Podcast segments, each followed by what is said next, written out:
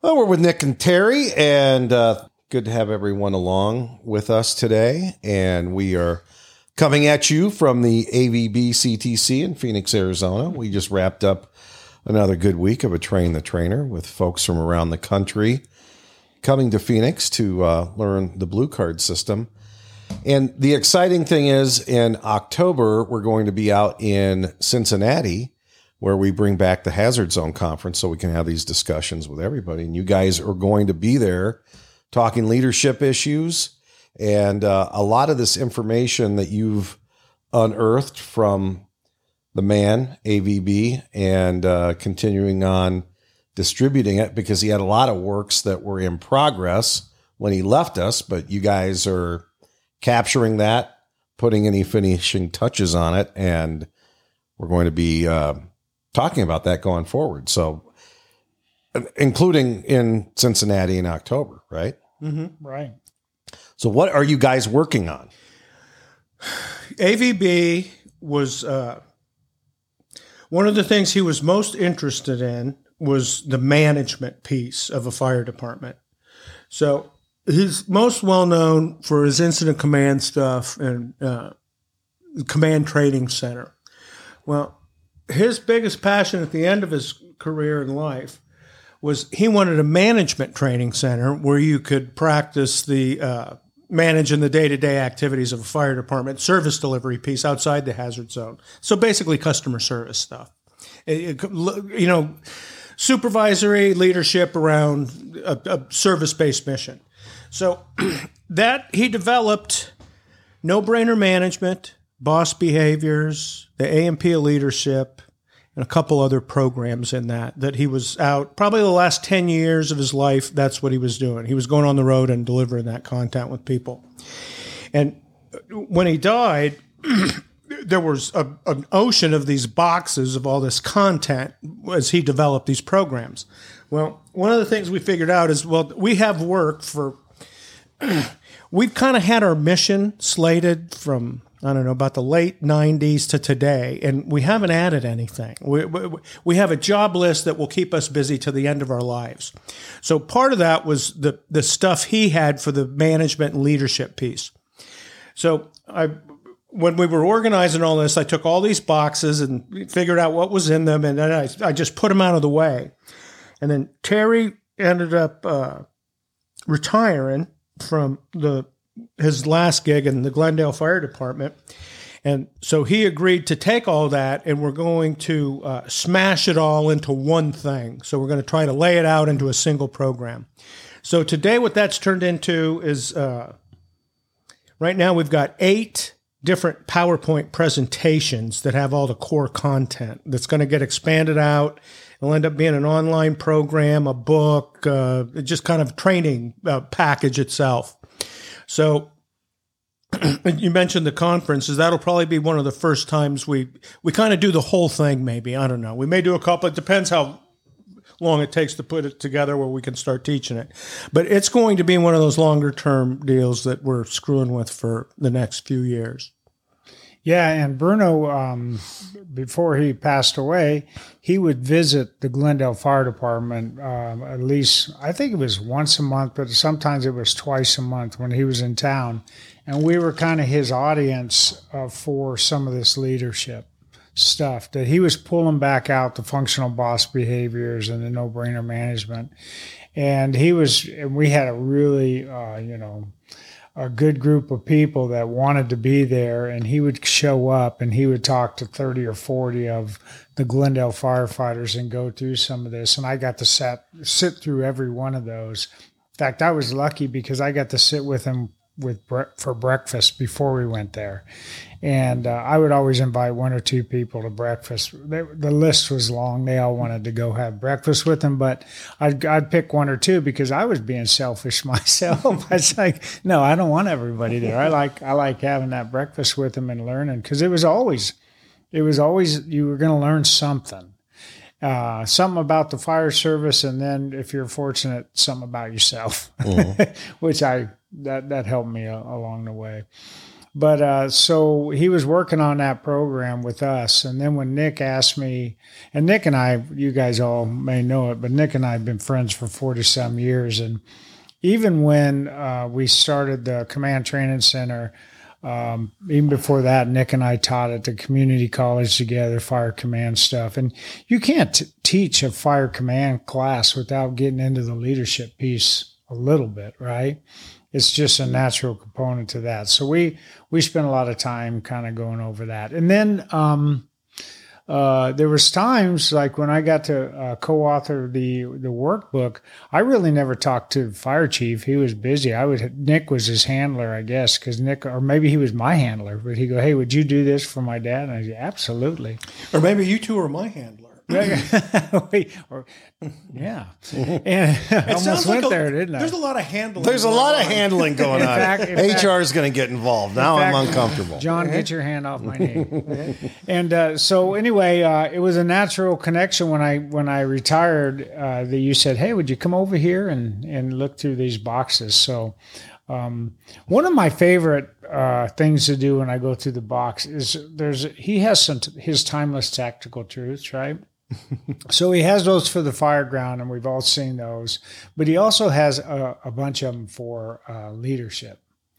And I was just looking through one. Uh, I'm kind of putting this together, and, and they're not insulting, but they're true. Like, so here's one I was just looking at is too many fire professionals aren't, right? Yes. And that's what he wanted to do really is he was trying to, he was, he was helping the Glendale Fire Department get better at, um, better at treating each other in a professional way, whether you're the boss or not, whether you the informal boss. We had the labor group that was, many of them were, were participating in it. And then how, how do you treat the customer? And that's what, that's, it, it made, and Nick said it the other day, we were looking at how the, the key to all this is, or the most difficult part of all this information is really how do you structure it and what do you leave out and what do you put in? And uh, Nick said the best thing I'd heard in a long time is like looking at his dad when he said it. He said, well, Terry, let's just start with the work. Wow, what a concept. Let's start with the work the firefighters do. And that's where we're, that's going to be the jumping off part for our leadership program is if you, if you start with the work and focus on the work um, throughout the entire program, I think that's going to be the key for us. Well, you take a diverse group of people with uh, varied backgrounds, and the way they can come together in, in, in kind of a harmonious occupational sense is by the work. I mean, that's it. There's no other thing that's going to bind you together. So, and I think in the fire service, we're extremely lucky because our work is like the most altruistic work outside of like being a nun mm-hmm. in a leper colony. We're the ones that protect the community and respond. So, I mean, that's... When you look at like happiness factors and the thing that, that gives people uh, ongoing hope and comfort in their life, it's service to others and connecting uh, on a deeper level with people. And that's what our work does. So the, the thing I keep taking away from this is firefighters are the luckiest people occupationally. And see, that work becomes a unifying thing. It's, and it's stronger than a cult. Because if you don't believe in that, in the work we do and the service we deliver, then you shouldn't be here. And in fact, and as a boss, if we can't get you to understand that and operate that way, then what you should be is deselected out of the organization and find something that you want to do that you're more suited for. Yes. But I think that becomes kind of the, that's how you roll that perimeter and keep your fire department. I'm not going to say pure, but that's, that becomes the common thing that we all can hang on to and the reason that we're unified the way we are. And it, it gives us a lot of, the community loves us for that. So the only ones that can screw that up is us. And the way we screw it up is we quit valuing the work we do and minimize that. Every time I've seen a fire department go upside down, that's what the leadership did. It ain't about the work. It's about my leadership capabilities. And now I get it, it becomes about them and not us. It, it, it derails the organization. You know, and you just take that principle about the work and then how we deliver that service to the customer. The way we do that is in teams, right? Mm-hmm. And Bruno used to say, uh, at least I heard him say several times, is, hey, Terry, we don't hire. Not everybody out there is, is uh, A students. We have A students, we have B students, sometimes we have C students, and then every once in a while somebody will become a D student and they need help with that. And he goes, we need the A students to help the C students. We need the young to help the old, the old to help the young. And uh, he, he would talk a lot about that. But so if you just look at the way we deliver the service, the leadership part becomes very important, right? Because the leadership part happens for us. Uh, we are unique. As somebody said, well, you know, I, I remember going to a fire station and talking to a fire captain and saying, hey, you know, I saw what happened at that call. You're going to talk to your firefighter about that? I'm, I'm not talking to the firefighter. I'm the chief officer. It's like that would be that would that, that's not the way. I don't want chief officers managing fire companies. Yeah, the, the, your boss isn't, it's not his job to do your job. Yeah, mm-hmm. So now if he wasn't there, I would call the firefighter over and say, hey, mm-hmm. you know, don't do that again, mm-hmm. or, or that was great, do it a bunch. But so I asked this fire captain, I said, hey, are you going to talk to him about what just happened? He goes, well, chief, do I talk to him before or after he makes my lunch? I said, make your own freaking lunch, dude, if you can't figure that out. So we have, it's very unique in the fire service in the fact that, you know, we get to be democratic in the fire station as leaders. I hate to walk in fire stations where a fire captain has his own spot at the table or his own chair in front of the T V, or he controls the remote or whatever. And then we get to be autocratic on the fire ground where a fire captain needs to be in a hazard situation. Working with a customer, the fire captain needs to be in charge. And that's kind of an interesting role for people. And, and you can see when that doesn't work out very well, right? Some people are not so good at, and most of the, you think about a lot of the problems we have, is that it's not the fire ground or it's not the customer service. It's not that autocratic part that a lot of our leaders struggle with. It's back at the fire station. Mm-hmm. I'm going to go to sleep at eight o'clock tonight. Why? Well, because my firefighter has some people visiting. No, dude, you're still, don't do that. Mm-hmm. Don't don't go in and shut the door, you know.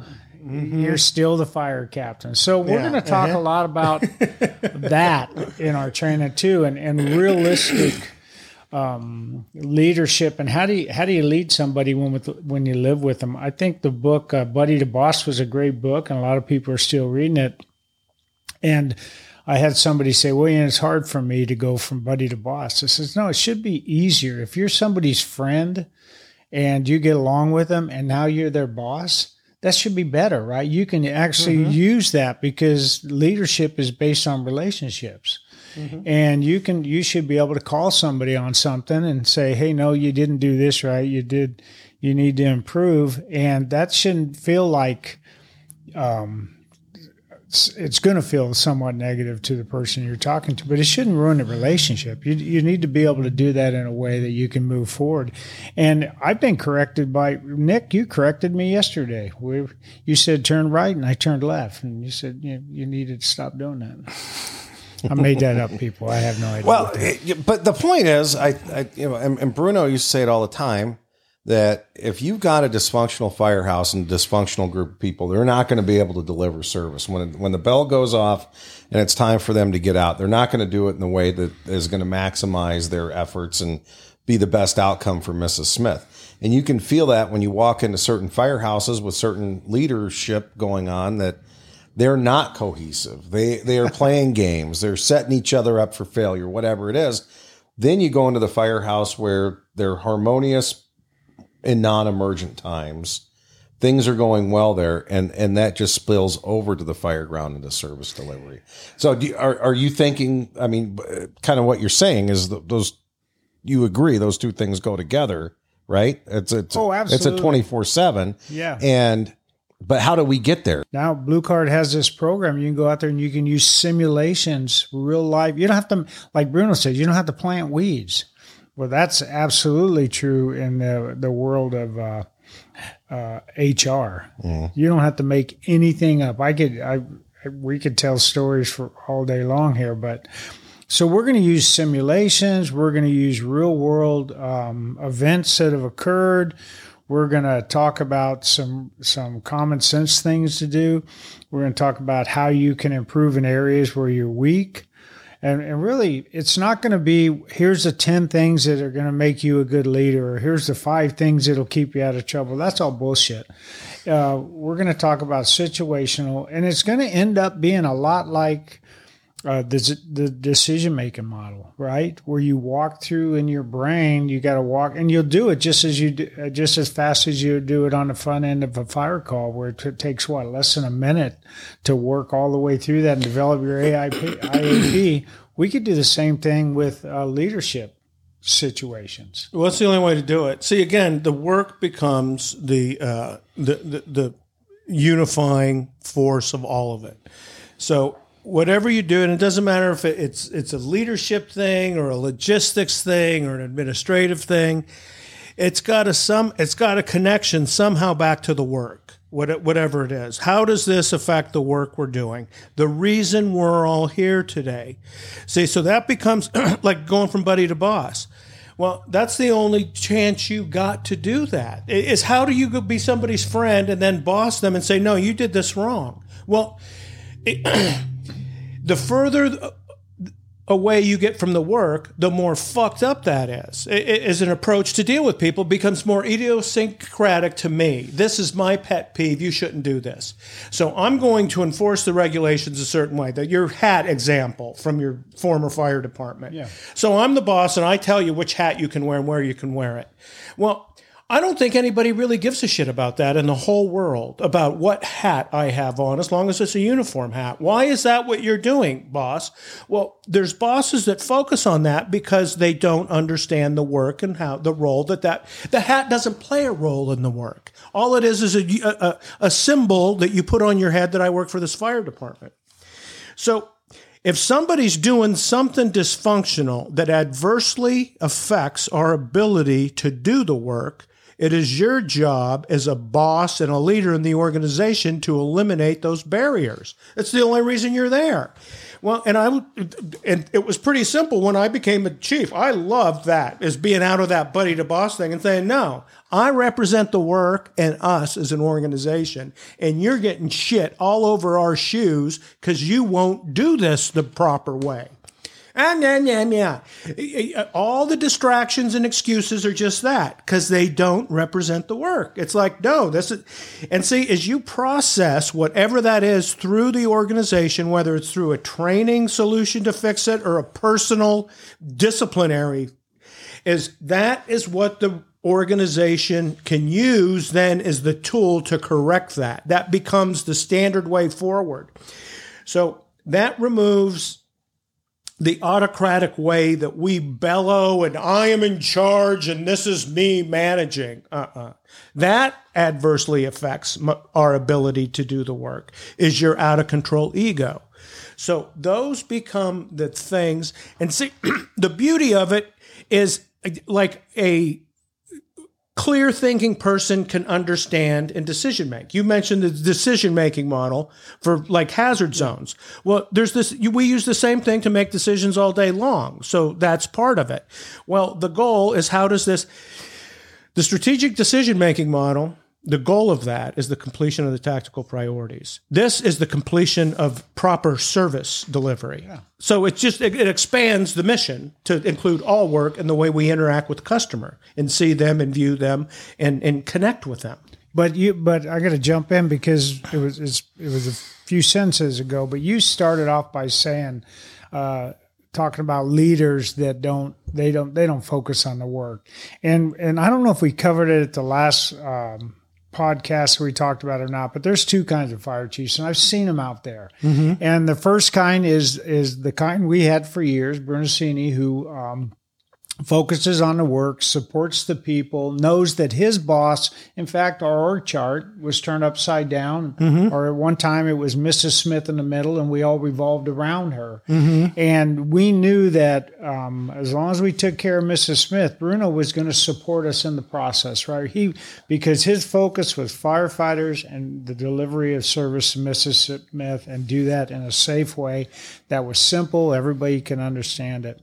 And then you see the other group of firefighters, and they will tell you this. And when they tell you this, I honestly can't believe they freaking say it out loud. And they'll go into captain's meetings and they'll say, my boss is the city manager. I report to the city manager, and they're telling firefighters, my job, you don't understand how hard my job is. I report to the city manager saying, no, dude, you, you, and Bruno said it, the most effective fire chiefs are validated by their firefighters, not by their city managers. I really wanted to make my city manager happy. I wanted, I, he signed paychecks, I guess, and I wanted to think that he thought I was doing a good job. That was kind of important, but I never felt like my job was to impress the city manager and come in under budget. Now, I will come within budget because that's part of the, you know, be safe, be nice, be accountable. So being accountable means being a, a, a good steward of what you provided as a fire chief. But I always felt like, no, my boss is the firefighters, and um, those are the guys that are going to get me hired or fired. And if I have a bad day, it's because of something that happened to them, not an interaction with the city manager and I. Um, I've told people, because I was taught this way, is never yell down. Why would you yell at anybody who works for you? You're in a power, you're in a position of power, and it's formal. Why would you feel like you have to yell at your your employees? So when I actually end up raising my voice, it's usually because the city manager and I are having a, a spirited discussion about something that has to do with firefighters. And I was talking to an, uh, a firefighter the other day who said, oh, yeah, I've been a firefighter for, you know, twenty some years, and they got a new fire chief. And he said, for the first time in my history, he said, I've been an adult employee for forty some years. You know, I've run business and done all this. And for the first time ever, I had a guy yell at me, and he was the fire chief. It's like, the fire chief yelled at you? Yeah, he yelled at me. It's like, wow. It's, you know, the way you, you can't take that yell back, right? Mm-mm. You own that yell from this point on. You can't unring a bell. You can't unring a bell. So, you know, we, we're going to talk about uh, no-brainer manners. That's going to be one that Bruno left us, and it's, oh, geez, it's... It's sixteen pages of, of manners and etiquette, and that's the type of terminology he uses. Um, and we're going to talk about that, and, and I think the primary piece of that um, is going to be self-control. The person I report to as the fire chief of the fire department is whoever. Right. The mayor, the city manager, the fire board. That's who I report to. That's who you report to. They hired me to run the fire department. They didn't hire me to be part of their team to decimate the fire department, which is what the political appointees typically will do. It's, it's no, no, no, no. I'm no longer part of this. I'm an executive manager in, in the political realm, and I'm your political master now. I work for a political master, and I politically master the fire department. I'm not an operational person anymore because I've transcended that. That's what they believe. And it's wrong. And what will happen is is when, what at least I found, and it happened to Bruno, and it happened, I think it happened to me most recently, is because I support firefighters and I have a robust second chance management. I didn't say third chance. I didn't say fourth. I said I have a second chance management attitude because that's, it saved me once in my career. Mm-hmm. And I loved it at the time. I still do. Is that uh, people on the other side, the politicians, the city managers say, well, he doesn't hold those people accountable. Yeah, I do. I hold them accountable on the front end, and yeah. I hold them accountable on the back end, and you're not really even using the word accountability appropriately. You don't want me to hold them accountable. You want me to just rape and pillage and plunder firefighters because you have something against firefighters. There was an issue that happened one hundred years ago, and somebody was driving drunk and had an accident or some damn thing. So it became an issue in this, it, within the confines of the city manager and the people that he managed. So he's having a meeting, and he's going to put an end to this. And so if you get a D U I, you're fired. And so the fire chief's like, well, I manage a fire department, and, you know, we get about ten of those a month. So we're going to not be here after a bit. So they're processing this, and it's like, we're the bosses, and we will no longer accept this, and we're the strong stewards of this system. And so as the conversation went on, the fire chief said, well, no, that you can't do that. You, what you've done is you've drawn a, a trap for yourself. And they said, well, no, we're, we, we just won't put up with this anymore. And there was a very talented person who worked just below the city manager in another office, who was very well regarded, highly regarded outside the city as the best person in this position in local government. He was also a drunk. And the fire chief said, when Jimmy gets caught again, and he gets caught about every four or five months, he's fired. What are you going to do with him? Well, you can't replace Jimmy. So the city manager, well, that's different. And he, oh, it is. What happens when you get caught, Mister City Manager, and you get the D U I? Because now you've put a target on all of them. You you will get one. I, I guarantee once you get your first police officer, you're next. What do you do then? they, well, no, that's different. No, it isn't. The rules are for all of us. What's good for the goose is good for the gander. So... No, you figure out what kind of trap you want to make and, and put yourself in, and that's what you're going to do. And and so, drunk driving is bad. Yeah, you can't you can, drive you drunk. You can kill people. You yeah. can you can kill yourself. You mm-hmm. can kill your family. You can kill other people's family. It's a terrible thing to do. When somebody drives drunk, they ought to go through a process of discipline and a process of learning, and and try to stop that behavior. Mm-hmm. And if they have a second one, that's a second chance management. It's like, well, apparently that didn't work. So now uh, I've often, I've had, not off, I shouldn't say often, but it felt like often because I don't enjoy doing it. But there's been times when somebody has done something that I have to tell them, I don't know what you're going to do tomorrow, but you're not going to do it in a firefighter uniform, because you're representing us. Mm-hmm. And then the third time they crash their car and take out somebody, what it says is former firefighter. That's the best thing they could say on the top of that headline.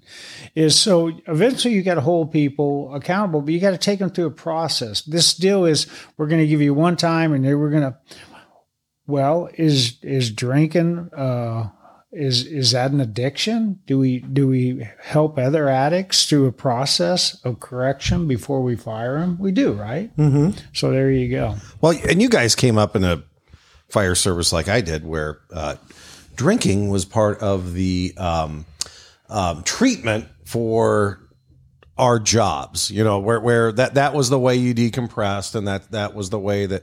And now we know better, and we and we don't do it that way. And the reason I bring this up, a couple of years ago, there was a fire department that had like an epidemic of D U Is, and the fire chief came out and did the zero tolerance. Next D U I, you know, everyone's fired. Well, then the union came back and said, okay, chief, then why don't you start submitting to regular testing to prove that you're not drinking dust? Well, I'm not the one with the problem. It goes back and forth. And to me, when I'm reading this, and I was just an observer of it, that's a fire department with a problem. They had some some issues with their culture and their behaviors.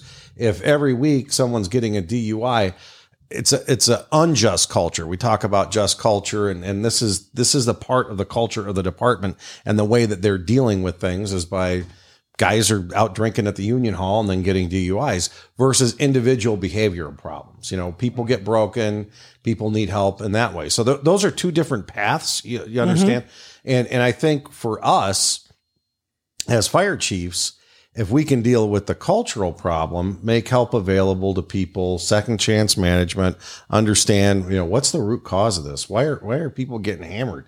Is it something that we're doing within the organization? And I've seen those organizations. You guys have seen those organizations where that's an organizational problem.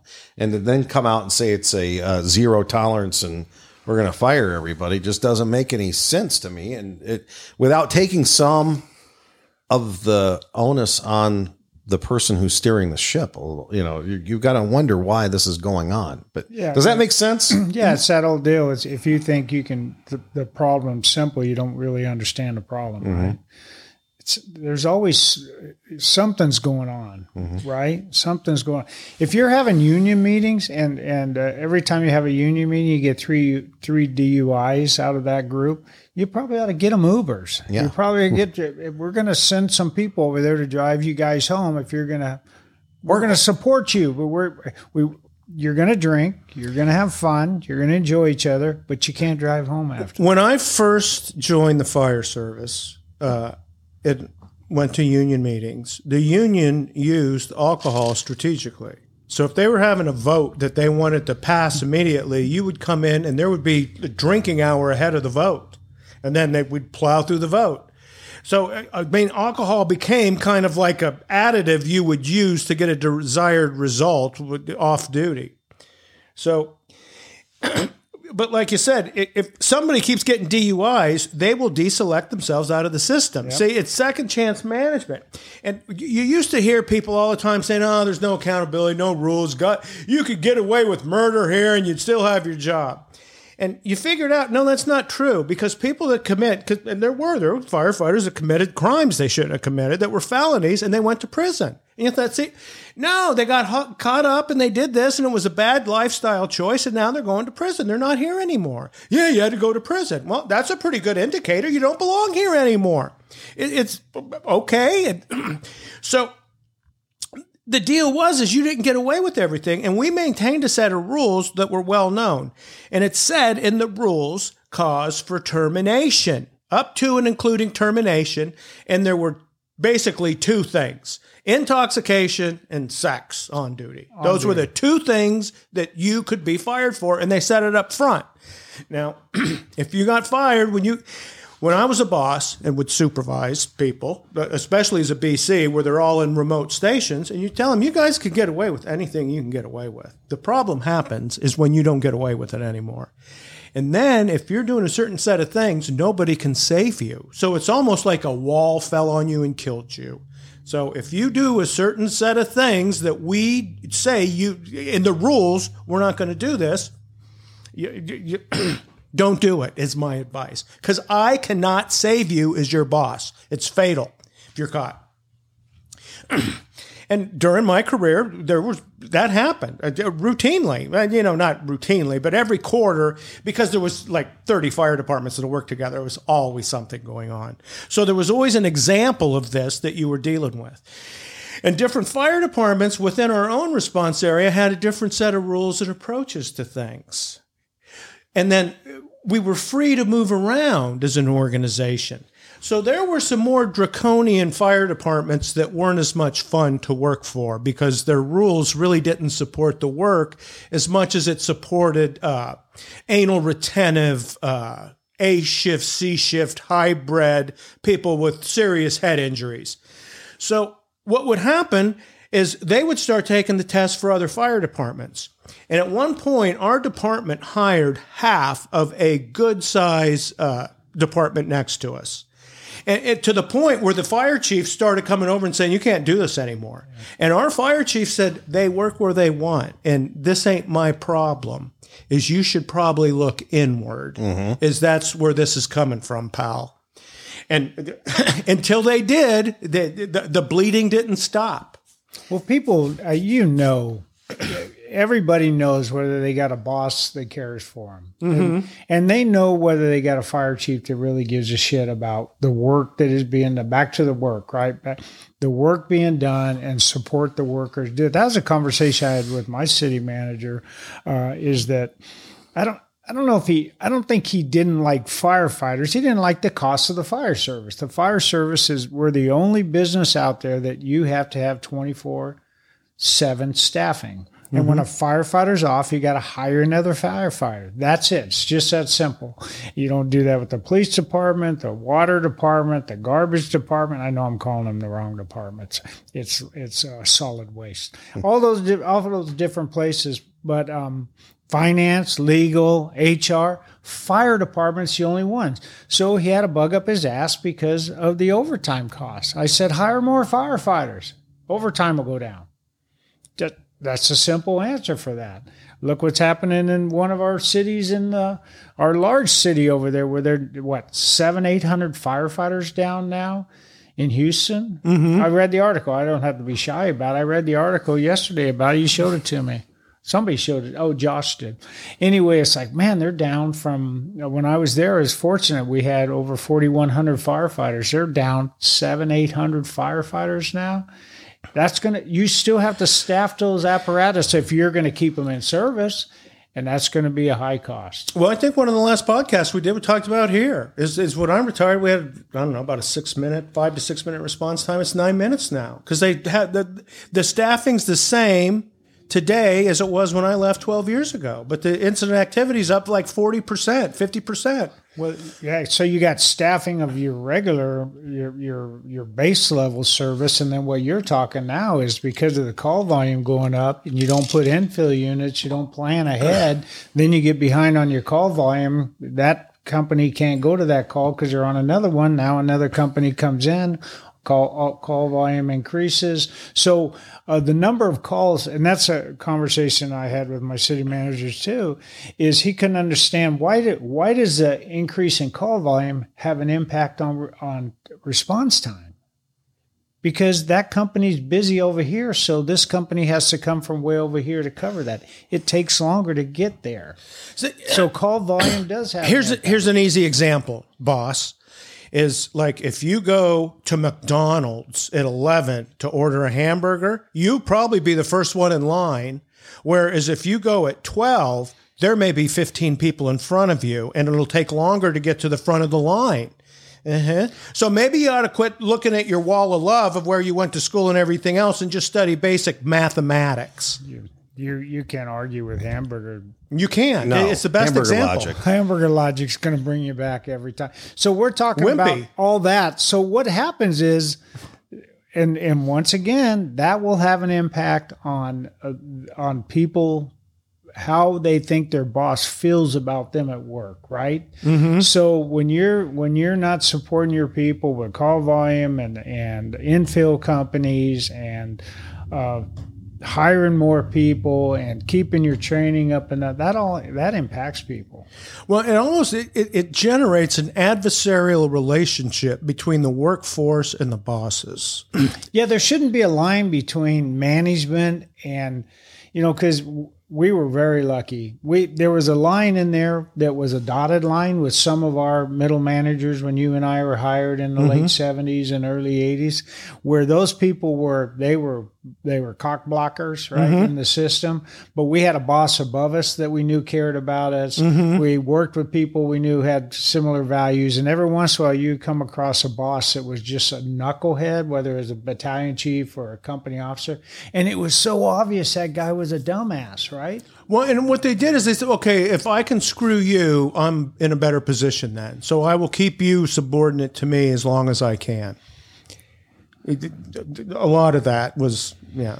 Yeah, and they would worry about things that are easy to manage. You know, it's, it. I think people are mean. I don't know if we said this the other day, but it's easy to be mean. It It is easy to be an arsehole, and I might have said this, but it takes a lot of work to be nice and to actually treat people with respect. It takes time to listen to somebody, mm-hmm. and people are impatient. You know, some of those same people that are, uh, um, like, their house is full of mirrors, right? Every wall they walk by, they're looking for a reflection. Mm-hmm. We know that guy, yeah, right? Exactly. And it's, I'm just going yeah. from reflection to reflection. Oh, I'm so much me. more handsome than this one. Why don't you, you know, if you focus and actually listen to people and be nice to them, and, and Bruno said that, be nice over and over again. And I even had trouble with that. One of the fire departments I worked in is like, what's this, all this be nice stuff? What do you want to be mean? Well, why would you want to be mean? Well, it's, I guess could probably because it's easier. You could be mean and turn around and walk away, right? Mm-hmm. So, uh, no-brainer manners. One, the, the primary one that we heard throughout our entire career is be nice. And then Bruno even broke that down in the documents that I'm looking through. If anybody has any questions about what it means to be nice, I mean, he he even broke it down. He said it's respect, kindness, consideration, and patience. Who wouldn't want who wouldn't want that, right? Yeah. Well, and the other part of that is he says, if you, the work is we go out and we deal with customers. We deal with people every day. And he says, inside the system, when you treat the workforce mean, that's what you get in return for them, the way they're going to treat the the, the customer. This is self-fulfilling prophecy. And that was my point earlier about if, if you're dysfunctional within the firehouse, your your service delivery is going to be well below par, and it's it's always going to come out no matter what it is. And it's the two different kind of fire chiefs you guys were talking about. You know, I've never I've never gone to a police website where the police chief goes right under the mission statement, you'll notice that our officers dress in a different kind of uniform, where our uniforms are more professional. I've seen that on fire department websites. That there was one in the Valley that said that. Yeah. The public doesn't give a crap about that. Say that again. There was a fire department that underneath their mission statement was a statement from the fire chief that said, you'll notice that our firefighters dress a little more professional than the other fire departments in the Valley. Quote unquote. I mean, I... Yeah, I think it, I'm saying that verbatim. It produced the screaming fire chief yes. that we talked about earlier. Yes. That, yeah, he yeah. looked great while he would. He's incompetent. Yeah. But but there's no service delivery. No. What I uh, want to do is keep the phone ringing at my fire chief's or my uh, city manager's office because we were incompetent when we got to the scene. We didn't know how to flow water. We didn't set up a water supply. Mm-hmm. We were careless with people's possessions, et cetera, et cetera. That's where the rubber meets the road, and that's what makes a good fire department. Not the kind of outfit we wear every day. Now, I, you know, I believe in, you know, being somewhat professional, but you know, that's, yeah. that's in the eye of the beholder. And most of that shit's for us anyway, right? Yeah. Mm-hmm. Bugles and medals, and no one cares. No, no. At, at three o'clock in the morning, are you going to get my fire out? Are you going to be able to do C P R? Are it's you, pageantry yeah, is all yeah, it is. Yeah. Uh-huh. Anyway, that was... T-shirts and brush pants, man. It, it, it, tremendous uniform. And the other thing before we, we wrap up today is is this trend. I see, you know, police chiefs more and more becoming the public safety. I mean, that we're back on that trend again. Mm-hmm. You, you very el- seldom see, and I, I, I've seen it once in a while, where the police chief becomes the director, or the fire chief, rather, becomes the uh, director of public safety. But most of the time it's the cops, and it's because the cops...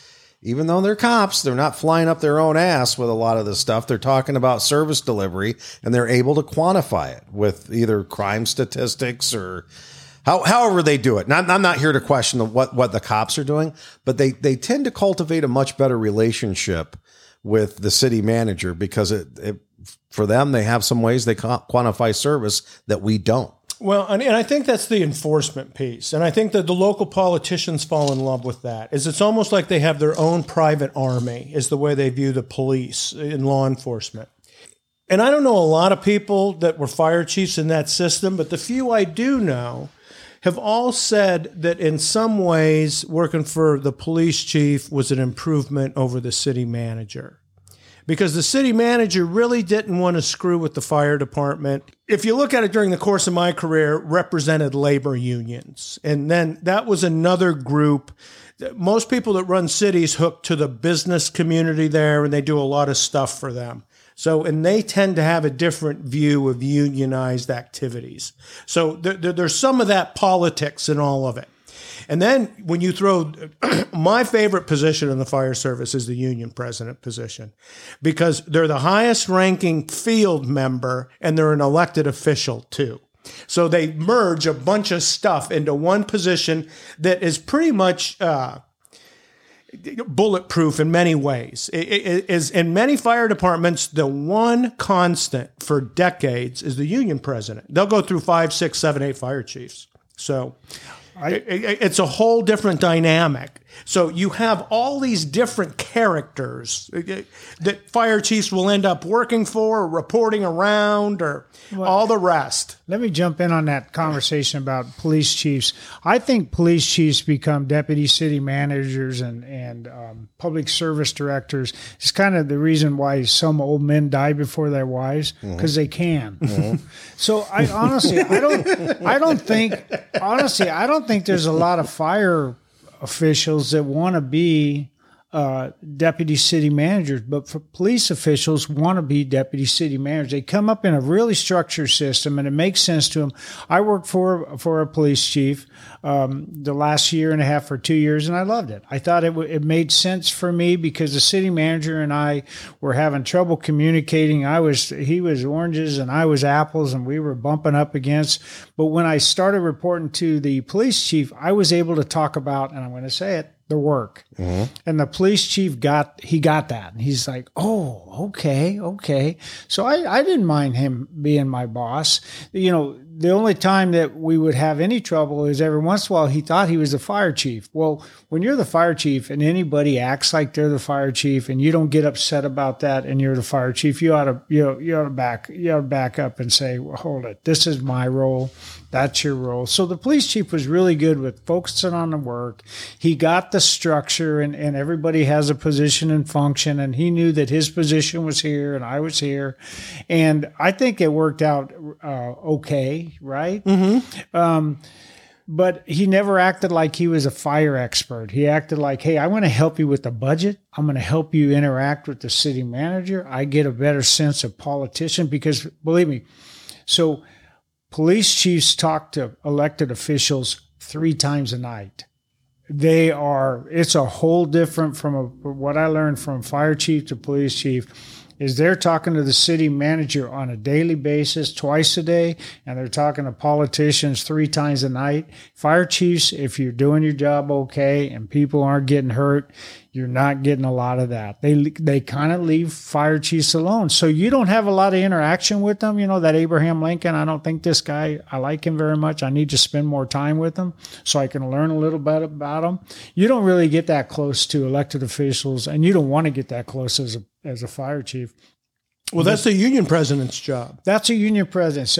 And it's funny. So when I was in Houston, I had four union presidents in five years when Jesus. I was there. So that and, is nuts. And they were, yeah, it was and, the opposite problem. Yeah. The first one, when I was there, a really great guy. And, and just, um, I don't know what ha- really what happened to him, but I really enjoyed him as the union president. And then there was a couple guys in there that they weren't too worried about what I was doing as the, as the fire chief, because, um, They were they were new in their position and they were trying to survive that position and they didn't.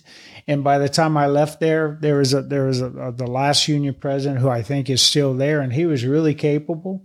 And he didn't I didn't worry too much about him. He mm-hmm. just hey, in fact, what we, we said was the same thing I said to the chaplain is um, in the Glendale Fire Department when I first met him. I said, hey, this is great. You and I are going to take care of the people. He's like, wow. Well, that's what you say to a union president. Hey, this mm-hmm. is great. Our job is to take care of firefighters and make sure they get everything they need to do their work. Mm-hmm. And then you make sure they get more money if you're able to do that. Mm-hmm. And but I'm going to make sure that they get better equipment if I'm able to do that and they get support. And we got along fine. So I, I think I was pretty fortunate. But they, for the five years I was in Houston, they were going through union presidents. They were kind of caught up in their own wrestling match. Well, I mean, there's some issues with the pension, and there was a lot of there was more union issues going on really than fire department issues. Yeah, and and I worked for a mayor in that system, and she was she was kind of um, well, a mayor has a that they call a strong mayor because they are strong. They mm-hmm. got a lot of power. They set the agenda on the on the council meetings, and everything kind of goes through them. I uh, so. Yeah, I was able to just kind of focus on on kind of the issues we were having there. So to to bring the conversation full circle and, and to wrap up this one, let's let's spend a little time talking about service then. Simply put, how how can we get focused on service? Because I think whether you're union president, uh, fire chief that maybe you know might have some issues politically, and then the middle managers, how do we get everybody aligned so we are focused on the outcome rather than the pageantry? Well, the first thing everybody needs to, the, the leadership needs to realize that that's the, that's important. If you got a fire chief or uh, a group of people at the top of an organization who don't understand that we're a service delivery system and that's why we're there, that's the total purpose of us being there is to help that customer. You're not going to make a lot of progress in that conversation. But I felt like every, and Every time I would speak to firefighters and every document I wrote to them, in fact, I don't know if they got tired of hearing it or not, but, um, and I'm not saying I was perfect. This is just what worked for me because I'm kind of a simple guy is I was the first thing I would say. And the last thing I would say was thanking them for delivering the service to Missus Smith and doing it in a safe way and taking care of each other. And if you thank them for that, they'll continue to do that because people are people. And then when they don't do that and you get somebody not taking care of the customers and they punch somebody on camera or whatever it is, you need to get on that right away, because you got to walk the walk, right? You can't just say the customer is important and you guys are important. You got to hold people accountable. And if you don't, the other people in the system are watching how you treat that guy. That's a funny thing about discipline, is that firefighters, they tell on themselves. They'll go out and everybody knows they're in trouble because they talk, they tell everybody. And then everybody in the organization waits to see how the leader is going to, what they're going to do about that situation. And if you're consistent, you treat them nice, but then you take them, if it's, if it's fits within a decision, if it's fits within a, um, a disciplinary process, you pull out the process, you follow the process. It becomes very um, unemotional. It's like, I don't have emotional tied to this disciplinary process, but you did this, and then you did it again, so now I have to do this because that's the process. Don't get emotionally tied to those, because it'll tear you out. Mm-hmm. Well, and the, I think that the standard algorithm is the induction and hiring process, is bringing the right people into the organization and then training them. And then once they're trained, maintaining that level of capability. It, it was just periodic reviews and whatever monitor it is. Monitor and performance. Yeah, you monitor performance. I mean, that's what the that's what the thing's based around.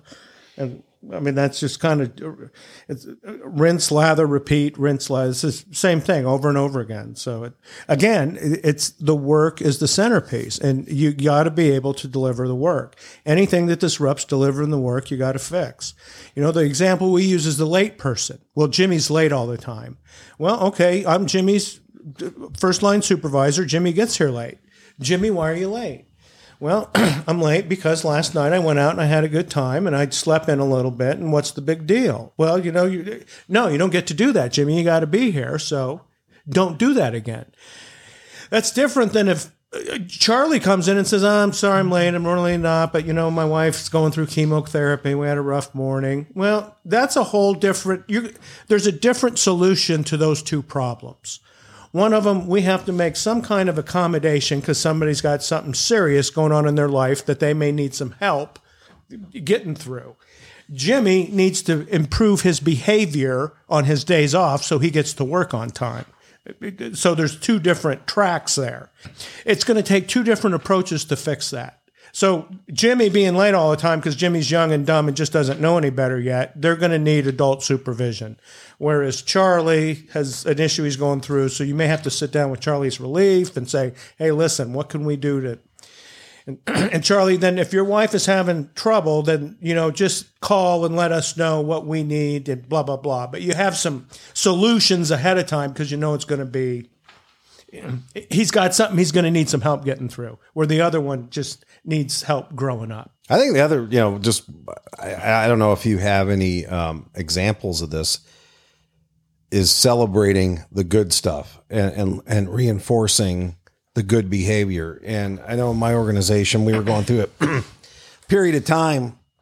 I think in a year, we, we, we just, we outperformed every other year on the damage to fire apparatus. We were backing into things, running into things. Bouncing. Ba- yeah, and, and we came Jay out. Jay Leno's garage. Yes, I mean, with, with gla- the Hemi under glass. And and we we we got together as the chiefs, and what are we going to do about it? We've got to fix it because mm-hmm. it, it's not only costing us money, apparatus out of service, the P R, it, you know, all the reasons why. And we decided that, you know, unless it was somebody who um, – did it on purpose, where it's not going to be a punitive thing, but we were going to built in things to the system to cut down on accidents. So we're going to investigate them.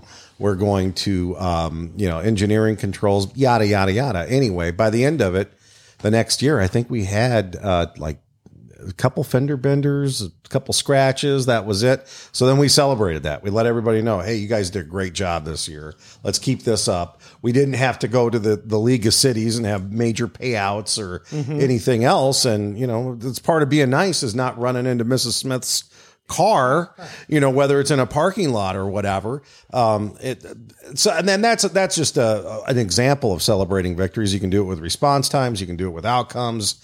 Uh, you do it every year with, uh, you know, life-saving awards, all that kind of stuff, because that's what the mission is. If you want to see uh, positive behavior, recognize it when it's happening. Mm-hmm. Right. When somebody does something positive, recognize it right there. And you and supervise, you want to empower your supervisors to do that uh, right there and right there. And you, you'd be surprised. We're adults, but we all like to get a pat on the back and say, man, that was good job, man. Do that again. And then if you get that and you can you can celebrate that, too, along the way, you could take some major ones. You know, it's kind of like Uh, when you're watching the football game highlights, you can grab the highlights throughout the year and, and maybe make those quarterly um, quarterly events. Um, Bruno had a green sheet, and the green sheet was pretty cool. So any and I I, I kind of followed it over in in Houston or not Houston in Glendale. Anybody has the authority to uh, to write a, a yellow sheet on somebody for their positive performance. A and green could, sheet. A green sheet. We use yellow because, you know, it's Glendale. Nobody it's could yellow, was fire, see in Phoenix. Fire. Phoenix had a yellow sheet, that, and when you did something that was bad, bad that thing. was unsatisfactory That's behavior. A yellow sheet. And so you would, and we when we got hired, you had yellow sheets. That was what it was. Yeah. It was punitive. And so every time when you did something punitive, and that was the deal. Oh, I was going to drop yellow on you. That's yellow. You did. You went yellow. Well, like Terry said, the fire chief said, well, we can beat you up with yellow. I'm going to make you whole with green. So you can yeah. write a green sheet on yeah. somebody. Well, as a captain, I could give performance leave. So if somebody did something I thought was nice, I would write them a green sheet and recommend twelve hours of performance leave. I'm going to give you half a shift off because you did so well. And then you would, you know, your boss would approve it, and they'd come and give you a little pin and have a little cake yeah. party for Jimmy, who did a great thing. So that yeah. was kind of the thing. I love that. No, yeah. you got to celebrate the, the the victories along the way, man. And you, and then if you have a big, at the end of the year, you know, we always have that deal, the best customer call or the, or who provided the best customer service. Oh, the, yeah, the, the awards banquet year. Yeah, so we didn't have those very much. Uh, we had them every year. No, I mean, I'm talking as a fire chief. I didn't have them too much in, uh, in Glendale. Oh, okay. Yeah. Uh, just because of, um, I think it was COVID shut them down. We did a oh, couple, right. and then it kind of went yeah, away. So. For, we couldn't yeah. get we couldn't get groups together, but we kept you doing, know the best uh, the best award banquets make the national news because they did something just scoundrelous at the right. Uh-huh, yeah, they had an orgy at the at the buffet table, and you thought, wow, man, there's some green sheet activity. Now that would be a real reward. Well, but you know, it's, it's an off-duty event, yeah. so if you're not, I mean, so so it falls into a whole other wing of the butt. Yeah, the fire chief used to have a two-beer limit. He called it, and mm-hmm. he says, when they crack the second beer, I leave. Yes. yeah, I, I follow that approach. That's a good. People idea. Thought I didn't like them. No, I love going to them yeah. on the front end, but as soon as that, it's like I'm out of here. And now there is a good supervision when you do leave those kind of events. When it's off-duty, it's okay. You're not in. Ch- I yeah. shouldn't say that because you're kind of still responsible, but you don't have to be there to witness it. No, it's what you do on your days off is your business, unless you make it my business, and then you don't want to do that. It's stupid it because it, you're, you're involved in the legal process. It's a it judge's business. If the elevation in the paper where it says you are a firefighter when you did this on your day off, then it becomes, oh, crap.